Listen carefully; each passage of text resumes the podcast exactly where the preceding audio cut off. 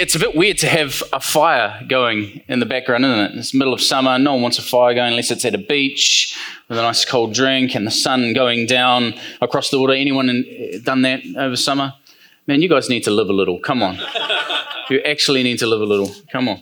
Uh, it's good to be back with you. Um, what was that? What was that, John? Oh, fire ban. Oh, yeah. I didn't have a fire at the beach. No. Neither did you, Marshall. No, you didn't. um, we were down at the beach yesterday for a phase event, and I saw a whole bunch of coals in the in the sand. I thought someone's breaking the law here. No, I didn't. Um, anyway, it's great to be with you, and I'm excited for the year that's ahead. Um, the team and I have been uh, working on what we're going to be doing over these uh, coming months, and we've got some great series planned ahead for us. Uh, we're going to be going into the book of Isaiah. Uh, we're going to do something a little bit different. We're going to look at um, Rembrandt and some of his biblical paintings that he um, that he produced. He, he, produced over 900 of those. Uh, we've got some great contributors coming up, so we've got an exciting few months ahead. So uh, stick in with us. So, but tonight, tonight, I'm excited about this first series because this first series is something about engaging with who we are as a church, who we are as individuals, and it's about our relationship with Christ. Um, I firmly believe that you can never be reminded enough of your worth and your identity in Christ. Amen. And it's, it's from that place that we actually draw um, our strength and our understanding to go forward. Uh, Ephesians 2 and verse 20 talks about Jesus being the cornerstone. And they used to place this cornerstone right in the middle. That's the first thing that they did. And it used to be the size of like a, um, a train cart. It was huge. I don't know how they moved it around, but they always used to put that rock in first. Why? Because the whole building took shape off that rock. All right. And so for us, um, working on who Christ is, uh, our worth and our sense of identity in Him always gives us our bearing, our, our place to start from. And so this series is focused on a few of those things. Um, and we're going to be looking at four things in this series over four weeks. The first is tonight, I'm invited. Um, it sounds like a, a kind of a, a strange concept, but for us, to know that we were called into God's kingdom, that we were invited in, and that God came to us and drew us in is one of the most important things for us to grasp and live from. Okay, it's one of those cornerstones for us, okay? To live into this understanding that God invited us. And then in week two, we're going to talk about what does it mean to be invaluable. You know, God has created each one of us with gifts uh, for His glory. Uh, he's, he's infused every single one of us. There's no person in this room that is the same. And for us to understand that God has done that and He's done it on purpose for His church to come together and do amazing things for God's work, it's important for us to start there as well. Uh, but it's also important for us to know that because of those things, we are influential. I'm influential. We're going to hear Bernie on this particular topic. He's going to be bringing that in. Uh, God has uh, invited us in, He's invested in us, and He's created us who we are so that His kingdom may grow, so that we may be able to make Him known. And then lastly, I'm invested. We're going to get Monica. Man, she smashed it this morning. If you didn't see this morning's sermon, Monica was so good. She's going to be bringing us uh, this, uh, this particular sermon on being invested into the life of the church. That's what God's called us into. So, you've got an exciting four weeks coming up, and it's all about being in. Uh, I hope this name uh, inspires the goal in some ways. Count us in, Lord. I'm in. Who's in? Anyone in? Good. Yeah, I see a few hands. Hopefully, by the end, we have all the hands going. Yes, I'm in. So, identities in Christ. One of the one of the um, important um, leadership um, truths that I, I really love uh, to uh, share and to encourage people in is the area of self awareness for me, a very self aware leader is someone who is generally quite secure in who they are. They're able to operate from those things. Self awareness extends into our faith life, okay? Who we are in Christ is important to us. And when we're aware of that, things go differently. And so the self knowledge, the self awareness is where we're going with this series. But as we step into this tonight, I'd like to pray. So let me pray. Uh, Lord, we're just so grateful to be able to gather as your community here in this place Father, we know that you are present by your Spirit, and we ask, Holy Spirit, that you would reveal truth. Lord, uh, take whatever words this man shares, and Lord, make them what you want to make them, Lord, uh, so that hearts are turned towards you, so that truth is known, and Lord, lives are transformed, we pray in Jesus' name. Amen. Amen. All right, so tonight we're looking at this crucial, crucial truth that we are invited. I'm invited into the family of God. It's a core theme that, that goes throughout the Gospels, and you will see that Jesus going into these places and welcoming the strangers, the different, and, and he's always he's always challenging the, the Pharisees or the different people um, who who push back, who know the law and know everything about what uh, spiritual things are about. Now they they, they are always pushed back against, and, and Jesus is constantly going into these places, but he's inviting us into a number of things. He says, You're invited, I'm invited into a relationship with Jesus. It's something unique about Christian faith is our identity as followers of Christ, but being invited by Him into that relationship. We're invited into community with His people. You people here are part of that community. And actually, without you here and without you interacting with one another, we don't have the church. In fact, we are much poorer for it if you are not connecting together. This is really important. We're going to get hold of this. We're invited into his mission, uh, into the purpose, his purposes for this world. He's called us to take those unique giftings that call on our lives and apply it to his world, to the people he loves. And we're invited to play a part in his kingdom. Now, I don't know about you, um, but you know, I'm an extrovert as you can tell. And uh, not all preachers are extroverts, just put that out there. Um, but the thing for me is, I hate missing out on stuff. Who hates missing out on stuff? Yep, see the extroverted hands in the room. Uh, I hate working out, and I'll be standing over here and I see something going on over there, and I'll be completely distracted by that thing that's going on over there because I want to be over there, because that's where the action is, right? Um, there's a few of us, even introverts can be FOMOs, we like to call them, fear of missing out. Who knows that term? Yep. Uh, we're all a little bit FOMO in some ways, okay? Um, now, I've been uh, scrolling, as you do, on social media and uh, Instagram, and then I, I, went onto Facebook. It was about uh, six, eight months. No, it was more than that. It was last year, the year before. I keep saying last year, and we're in the new year, 2018. I was in Auckland um, and I was scrolling and, and I just started seeing these pictures from one of my cousins. I saw these pictures, I was like, wow, there's my brother, there's my mum, there's, there's some of my aunties and my uncles. Uh, wow, all my cousins were there. Whew, ouch. I live in the same city. You guys had a gathering and you didn't invite me? I mean, how many of you done that? How many, anyone felt that? Yeah. It's not just, hey, everyone at summer was out having a good time and I wasn't invited. This was family. I was like, oh, that burns. Um, now, I know that part of that is that I'm, I'm come from a Christian background and I don't come from a Christian background. And, and uh, sometimes it's a bit awkward having the Christian there because I don't know why. Um, you'd have to ask them. Uh, but obviously, I wasn't invited to this thing uh, that was that was really hard. Um, and then just a, a, week or so ago, I, I heard that you know there was this gathering of, uh, of young people, and and then there, this person who was invited got uninvited. Mm. Any of you had that? And it's hard. It's really hard. I mean, my heart sinks. I feel gutted for that person because I've been I've been that person, not just by my family, but by my friends. It's a tough thing to have to deal with. And it goes even more insidious than this. Uh, I remember I was um, leading worship like the guys here this evening, and I just said to Dan, great job to the worship team, flipping awesome tonight. Um, I was worship leading up here, and I saw someone come in from the back. And, you know, I'm worship leading, I'm like, oh, cool, so other people.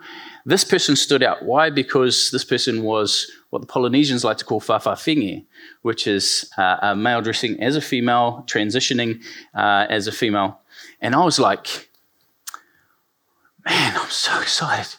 Our church, our church is welcoming enough for this person to walk in through those doors, to risk so much to walk in and be among us, for them to, uh, to sit with that awkward moment of looking around. Um, you know, the Polynesian people are very tall people, and, and this lady stood out, okay? They stood out. I mean, I saw them from the stage and I thought, wow, this is great. Now, I'd love to say um, that my church was super welcoming as a community. Um, I was I was playing and I was like, they're going to sit down. I'm looking around like desperate, like, where are my pastoral carers? Where where are my people? I was the senior pastor of this church, and uh, I was just going, oh no, some someone go and say hello. Someone go and meet this person. They risked everything to be here.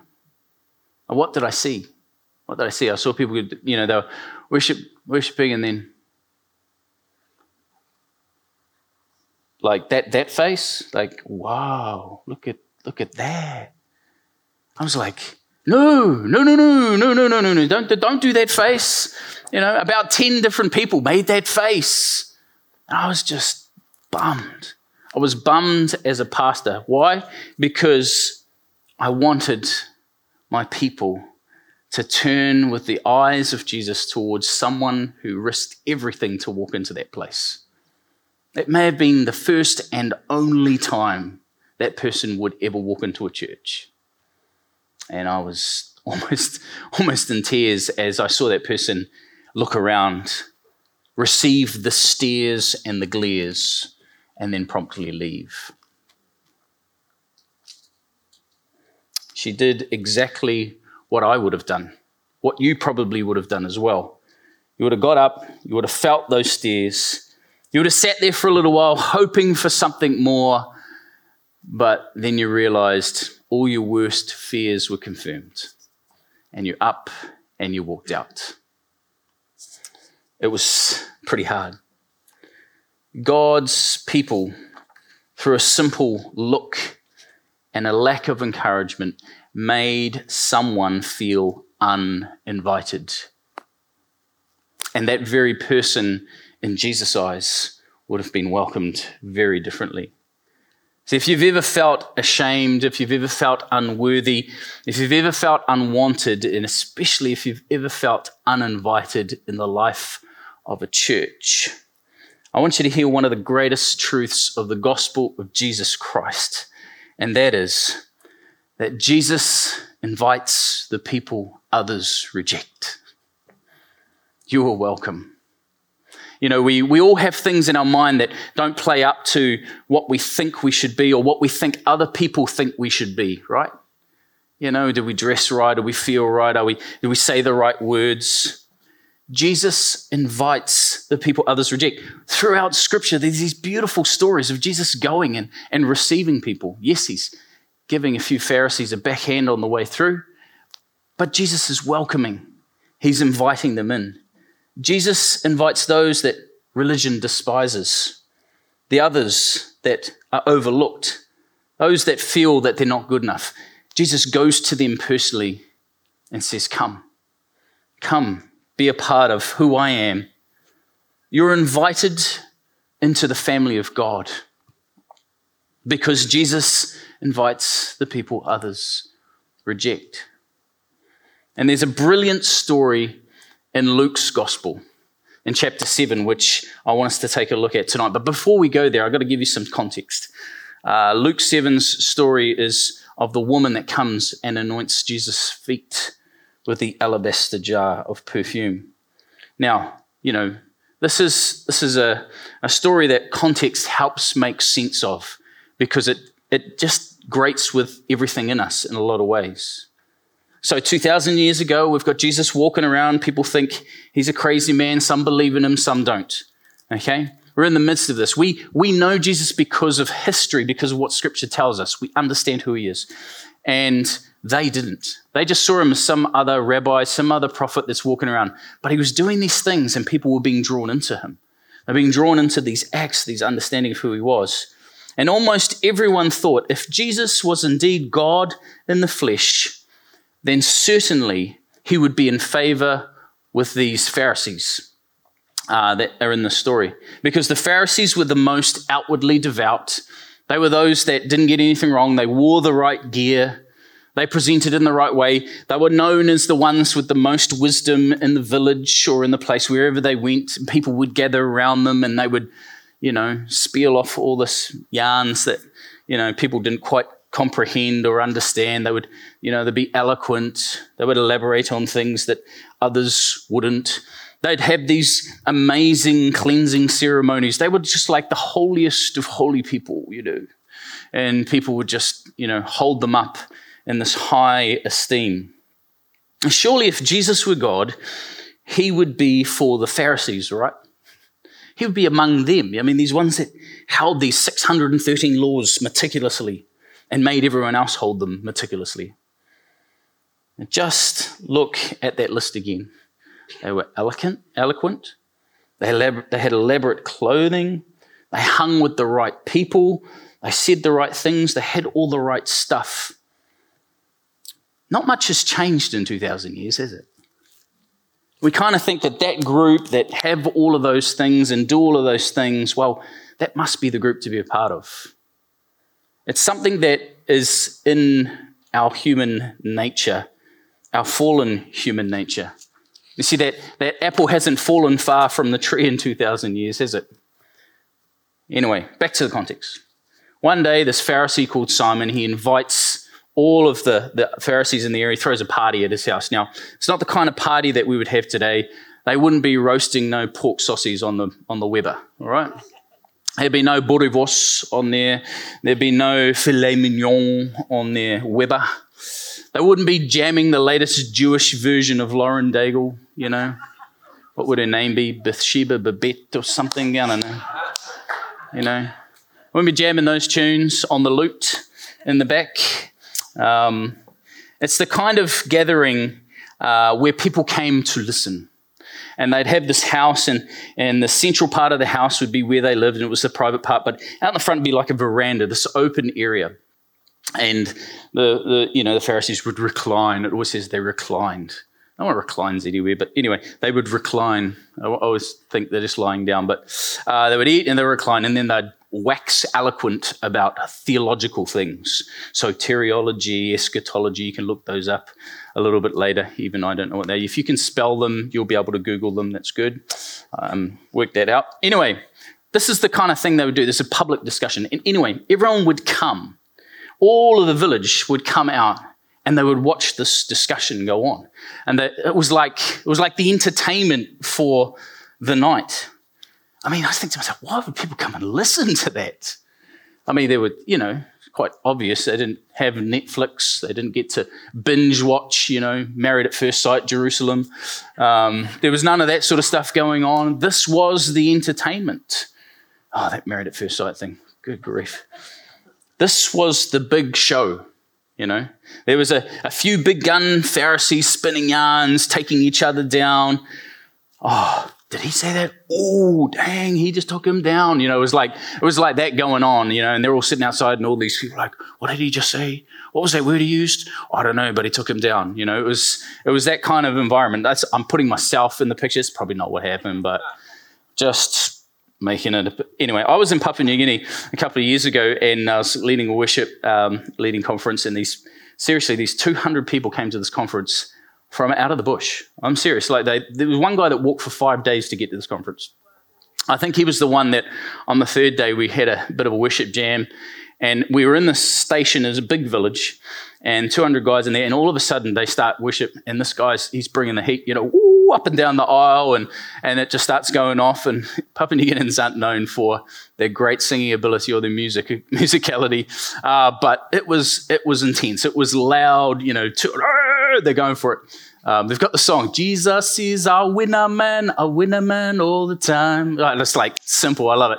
Know, it's going off. You know, people raising hands, doing a bit of a Ben Thompson, and um, they were going crazy.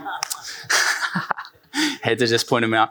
Uh, anyway, the whole village. Now, this whole village weren't Christian, right? The whole village comes out. They're standing around. They're just looking, and you know, there's no walls. There's just poles and thatch roof. Um, they just want to know what's going on. Something's going down. So they all come out. and they want to hear what's going down.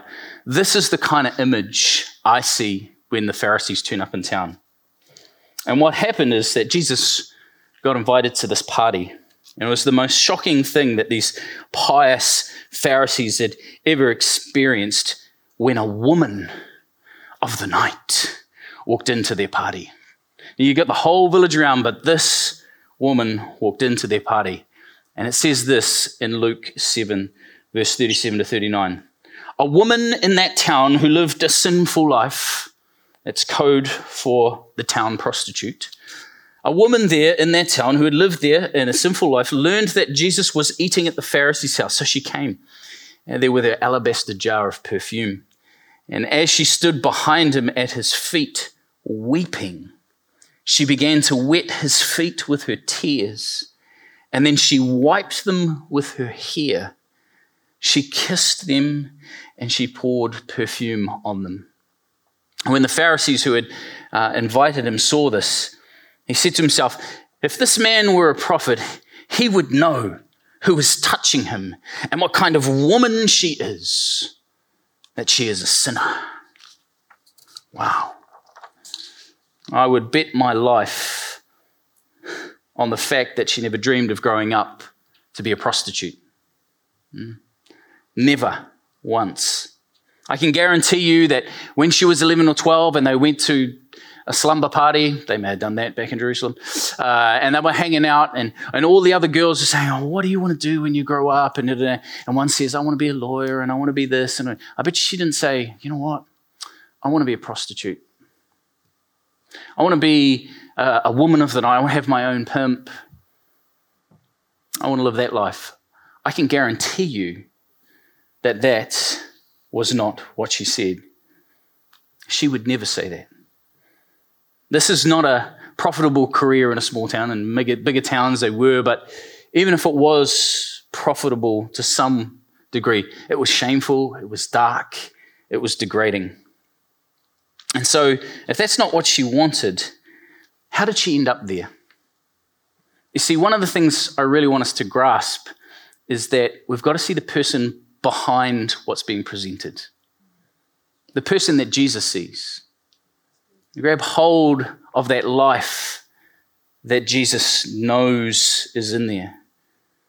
She probably got there in the thousands of ways that girls do today.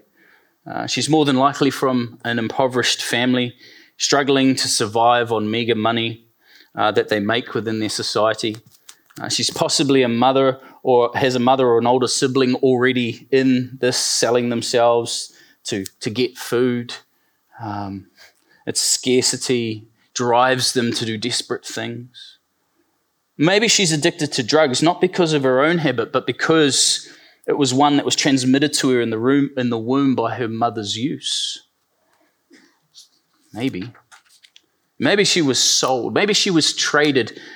Maybe she was orphaned at a young age. Maybe her father, I'm a father of two girls, maybe her father didn't protect her. Maybe he abused her.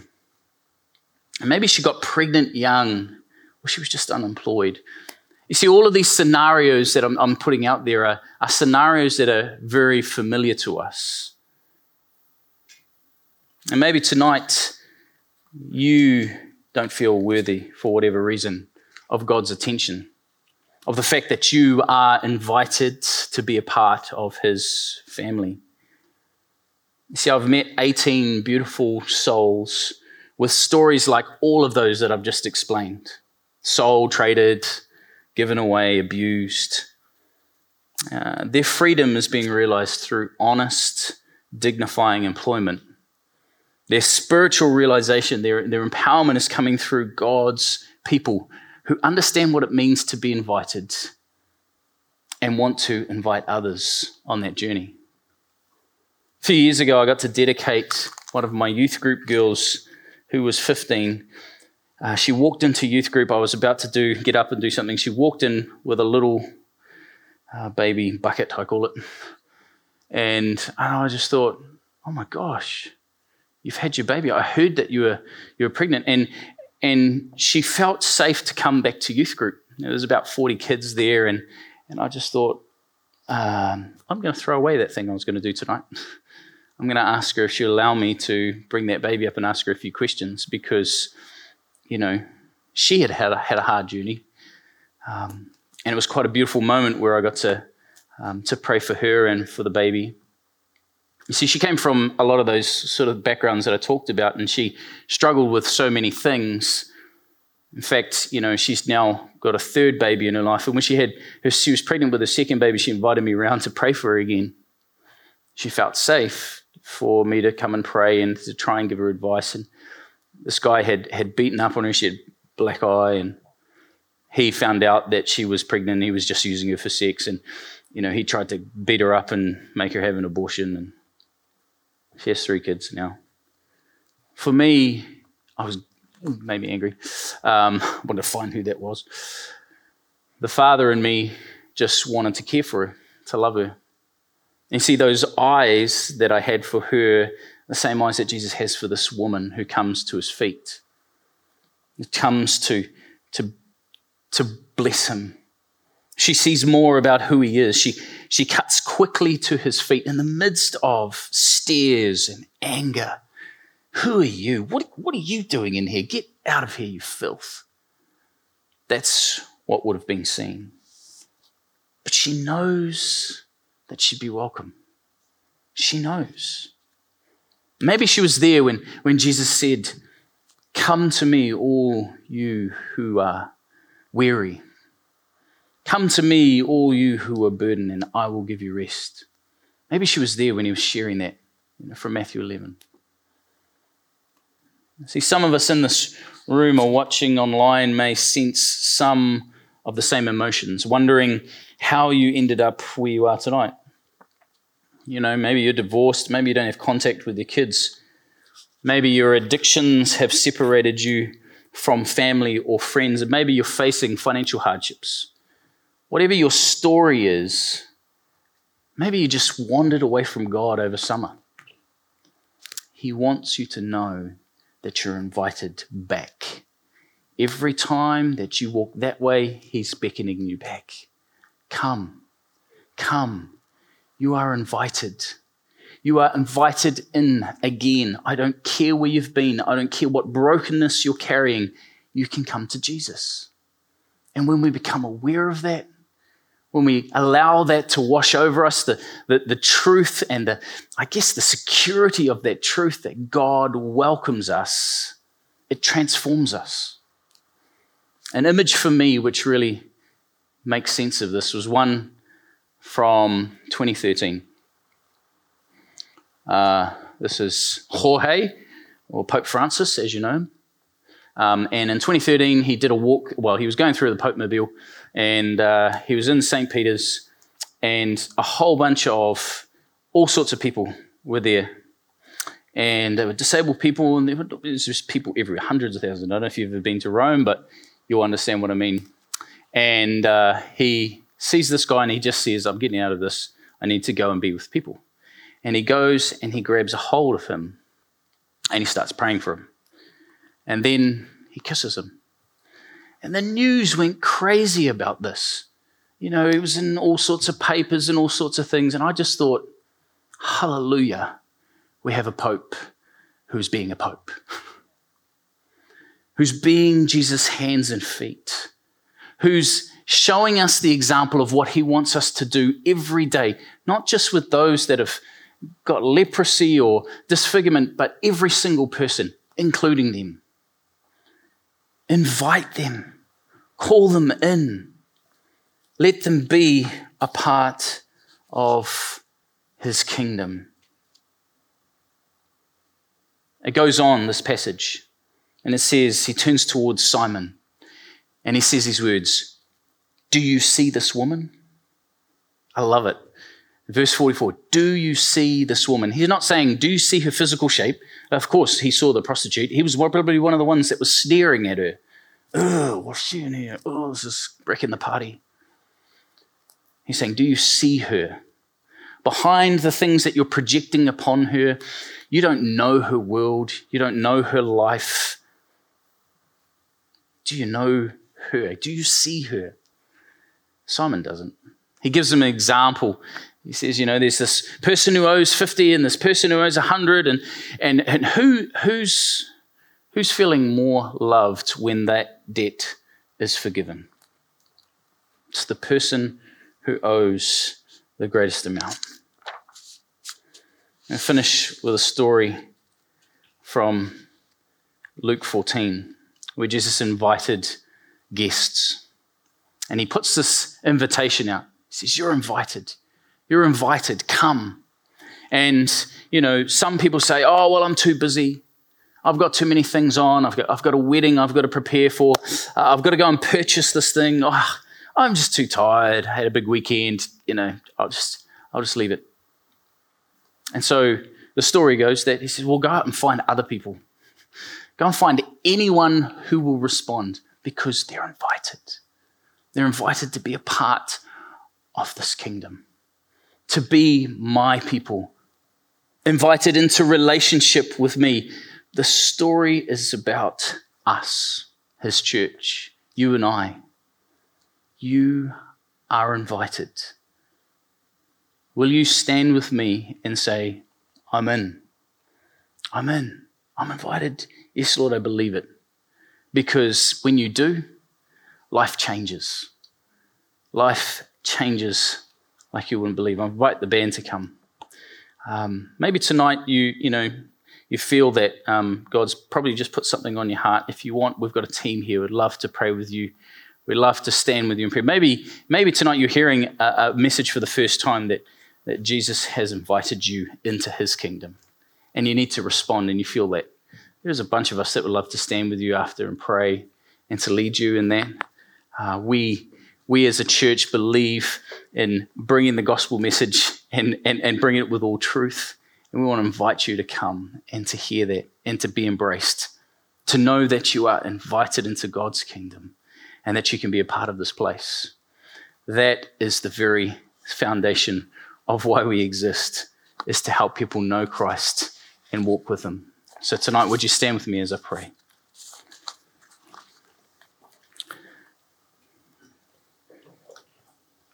Lord, I'm humbled by your grace and your love for me, who, as a 14 year old, walked into an old carpet factory where some people were having church. And your spirit spoke, and Lord, you enlivened in me the truth about being one of your chosen children.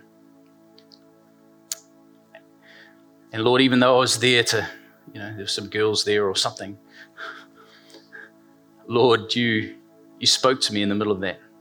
Those 10 or 12 friends that were all sitting there half cut and Lord, you reached out and you spoke. And Lord, maybe there's someone watching online, maybe there's someone in this room, but Father, I want to pray that you would you would cut through the, the presenting factors and speak to the person that's behind, the person that you love, the person that you created, that you know every hair on their head, Lord, let them know tonight that they are welcome. Doesn't matter where they've been, doesn't matter what's gone on for them, they're always welcome in your family.